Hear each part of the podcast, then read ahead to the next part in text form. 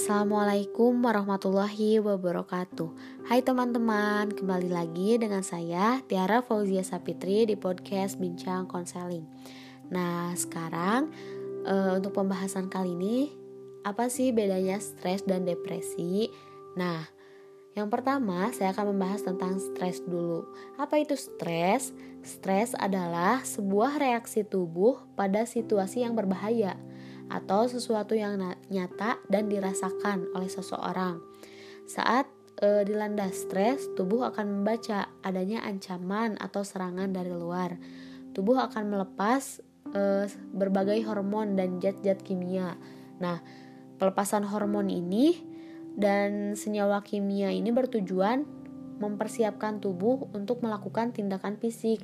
Hal ini menyebabkan timbulnya e, sejumlah reaksi fisik seperti peningkatan detak jantung, napas makin cepat, otot menegang, dan kenaikan tekanan darah.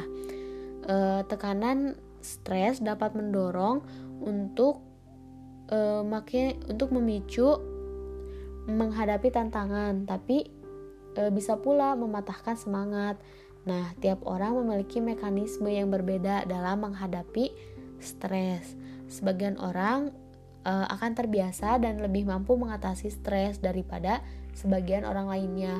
Namun jika tidak berhasil diatasi, stres bisa berujung pada depresi.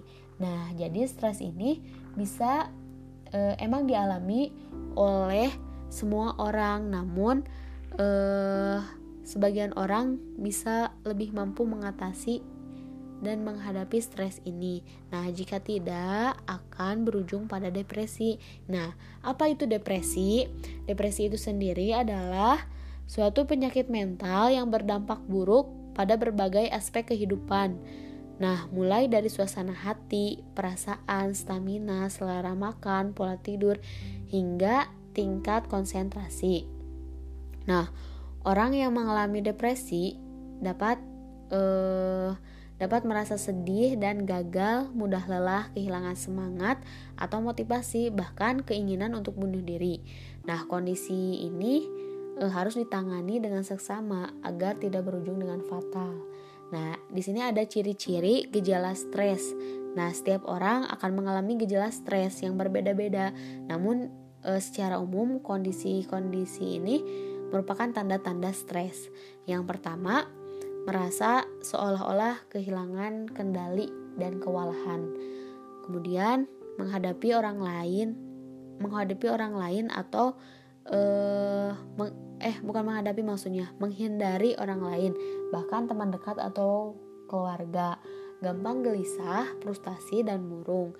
Kemudian kesulitan untuk konsentrasi, sakit kepala, gangguan pencernaan termasuk mual, diare atau sembelit. Nah, itu gejala-gejala uh, stres. Nah, kemudian di sini ada gejala depresi yang seharusnya diwaspadai. Gejala depresi juga bervariasi pada setiap penderitanya. Namun di sini ada beberapa indikasi depresi. Yang pertama, merasa tak berdaya dan putus asa, kehilangan rasa percaya diri bahkan harga diri.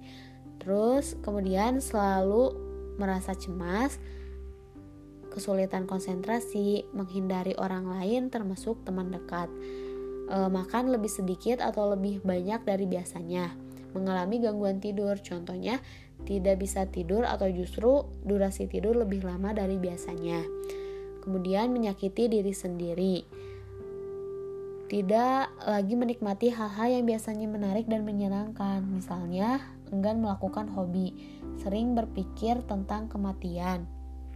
Kemudian memiliki keinginan untuk bunuh diri. Nah, depresi ini, gejala de- depresi harus diwaspadai karena eh, jika tidak diatasi maka akan bisa jadi eh, berujung memiliki keinginan untuk bunuh diri gitu. Nah, itu perbedaan antara stres dan depresi. Nah, semoga eh, kita bisa membedakan mana depresi dan mana stres. Nah, stres itu dialami oleh semua orang. Namun, semua orang dari beberapa orang bisa mengatasi atau mengontrol untuk menghadapi stresnya, untuk mengelola stresnya. Nah, ada juga beberapa orang yang tidak bisa e, mengatasi stresnya akan berujung depresi gitu. Depresi depresi yang lebih parah gitu. Depresi lebih parah dari stres, maka harus diawasi, diwaspadai. Sekian dari saya, semoga bermanfaat. Terima kasih telah mendengarkan. Assalamualaikum warahmatullahi wabarakatuh.